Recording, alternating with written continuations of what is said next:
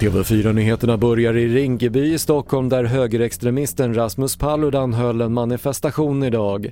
Polis och motdemonstranter fanns på plats där en man med en stor kökskniv greps för brott mot knivlagen och ytterligare sex personer greps för våldsamt upplopp alternativt försök till misshandel.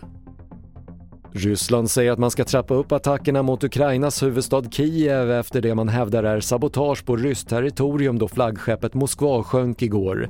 Ukraina säger sig ha beskjutit fartyget och förlusten beskrivs som en gigantisk prestigeförlust för Ryssland.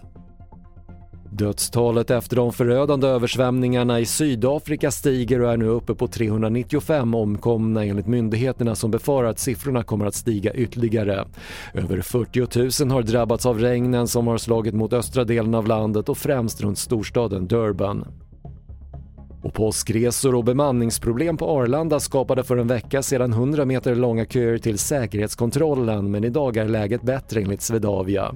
Det statliga bolaget som driver flygplatsen säger att köerna idag som längst har varit drygt 20 minuter.